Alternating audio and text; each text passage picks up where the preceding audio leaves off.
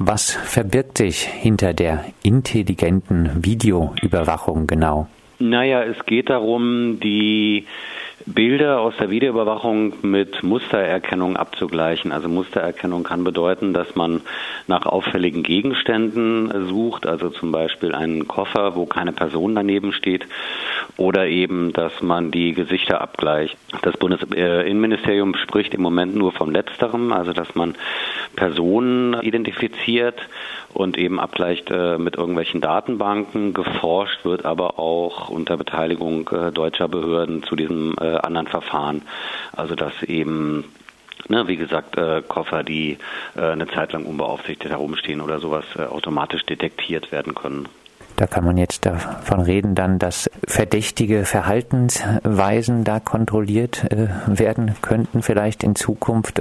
Was könnten da alles für Verhaltensweisen dann über die Kamera vielleicht als nicht normal angesehen werden? Na, die Forschung, die es gegeben hat, unter anderem auch auf EU-Ebene, wo sich auch deutsche Firmen beteiligt hatten. Also ich erinnere an das Forschungsprojekt INDECT, was relativ bekannt war, äh, als das lief vor einigen Jahren, wo dann zum Beispiel die Polizei vor dem Vorbeginn des Forschungsprojekts gefragt wurde, die bedrohlichen Situationen mal zu definieren, nach denen dann gesucht werden soll. Und da wurde dann zum Beispiel genannt plötzliches Rennen auf dem Bahnsteig oder Herumlungern an irgendwelchen markierten Orten, ne? zum Beispiel an irgendwelchen Ecken oder sowas oder auch in Parks beispielsweise oder auch auffällige Bewegungen, die man vor einer Wand macht, wo man dann daraus schließen könnte, dass da ein Graffiti gesprüht wird. Also das sind alles so relativ einfach per äh, Algorithmus definierbare Bewegungen, die dann die Kamera automatisch erkennt und so erspart man sich halt die Monitore permanent beobachten zu müssen. Gesichtserkennung an Bahnhöfen, du hast es schon vorhin ein bisschen angedeutet. Man will ja seitens der Verfolgungsbehörden die Gesichter mit anderen Informationen koppeln, damit man in den Gesichtern etwas erkennt.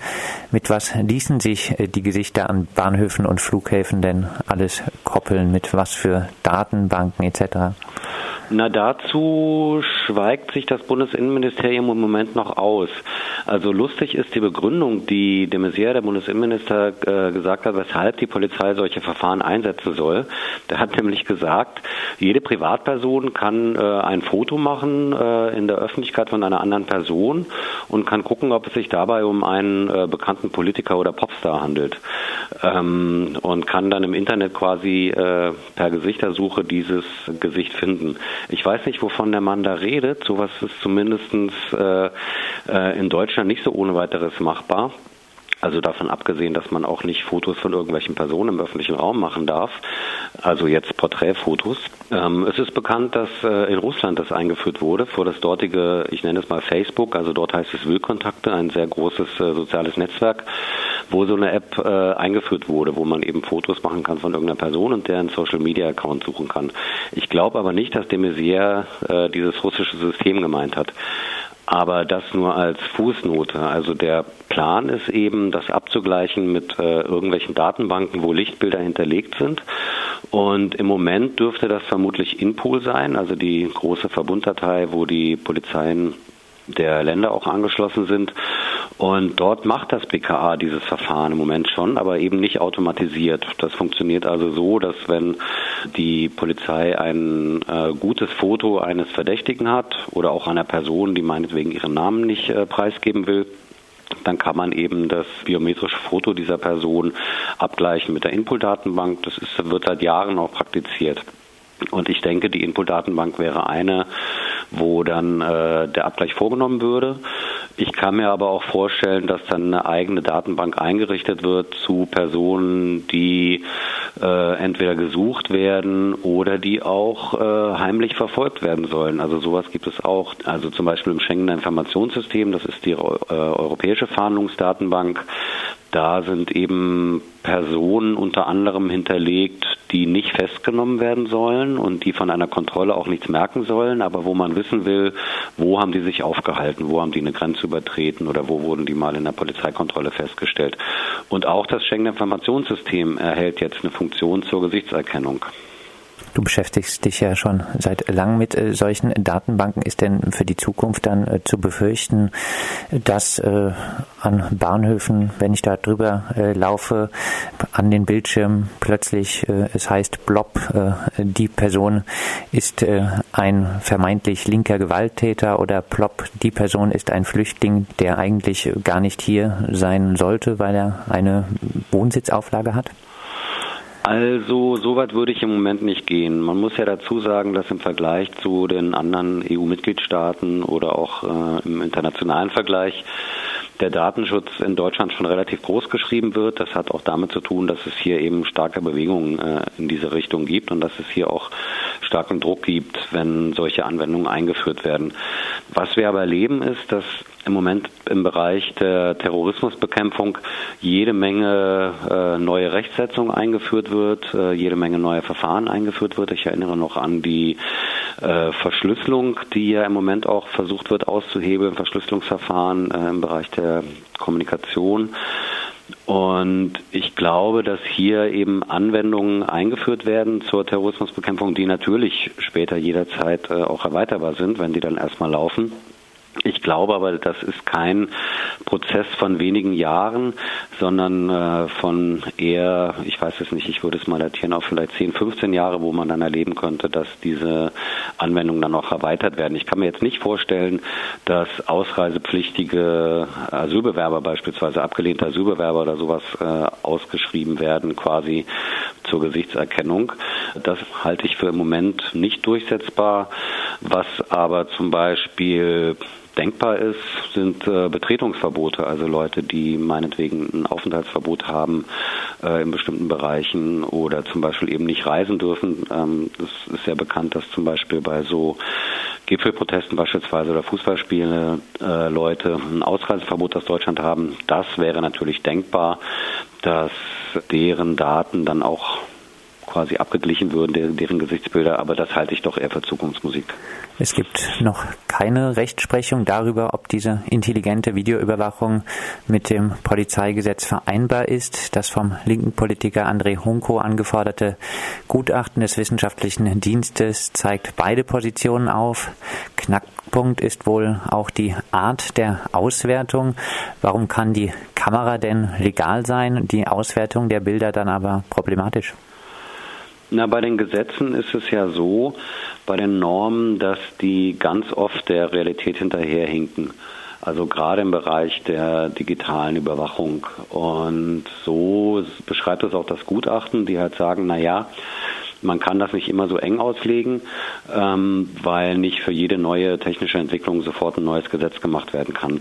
Schaut man mal in dem Gesetz nach, worauf sich das äh, Bundesinnenministerium bezieht, das ist der Paragraph 27 im Bundespolizeigesetz, dann steht da lediglich, die Bundespolizei darf äh, Kamerasysteme verwenden, die selbsttätig sind.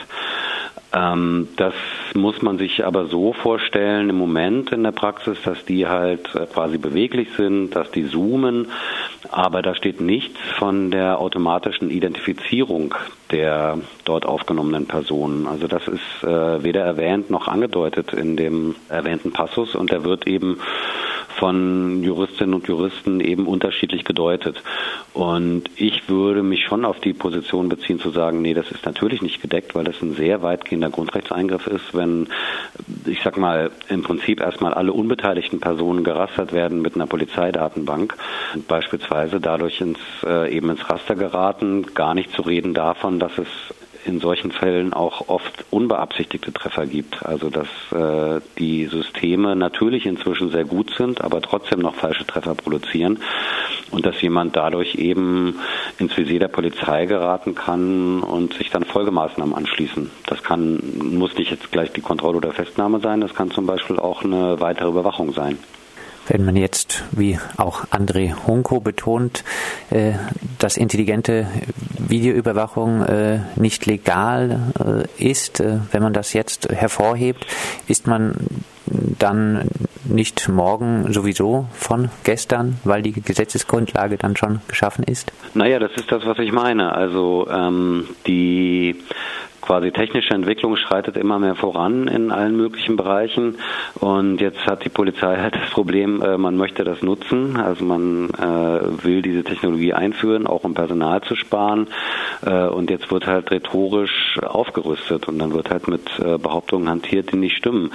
Also der Bundesinnenminister hat ja diese Worthülse benutzt, die Polizei muss technisch können, was ihr rechtlich erlaubt ist. Und Ganz lustig ist, dass er eben genau das gleiche Zitat äh, erst zu dem Umgehen von Verschlüsselung benutzt hat und einige Tage später dann zur Videoüberwachung äh, mit Gesichtserkennung. Matthias, vielleicht abschließend äh, müssen wir damit rechnen, dass wir in wenigen Jahren äh, die gleiche Situation wie in einigen italienischen Städten haben, wo man zum Beispiel, wenn man durch Bologna läuft, keinen Schritt machen kann, ohne dabei von einer Überwachungskamera gesehen zu werden und durch die Gesichtserkennung dann noch ein Datenabgleich mit allen möglichen anderen von mir gespeicherten Dingen gemacht wird und dass das Ganze relativ widerstandslos verläuft? Naja, ich muss sagen, also ich habe den Eindruck, dass die quantitative ähm, äh, Ausstattung mit äh, Kameras im öffentlichen Raum, kommt mir das so vor, dass es in anderen Ländern eigentlich sehr viel schneller voranschreitet. Also Großbritannien ist ja das bekannteste Beispiel eigentlich im europäischen Raum. Ähm, hier geht es ja eher um die Qualität. Also hier geht es darum, die vorhandenen Kamerasysteme nach und nach zu ersetzen äh, mit hochauflösenderen. Das passiert ja eigentlich auch schon und jetzt eben die Kamerabilder, die man hat, äh, eben noch besser auszuwerten. Also ich habe jetzt nicht den Eindruck, dass die Straßen jetzt mit äh, mehr und mehr und mehr Kameras äh, vollgehängt werden, sondern eher, dass sozusagen die Systeme, die im Hintergrund laufen, verbessert werden. Also das ist so ein Szenario, was ich für am wahrscheinlichsten halte in Deutschland. Das sagt Matthias Monroy, freier Journalist aus Berlin. Mit ihm haben wir über die sogenannte intelligente Videoüberwachung gesprochen, die trotz rechtlicher Unsicherheiten an Bahnhöfen und Flughafen kommen soll.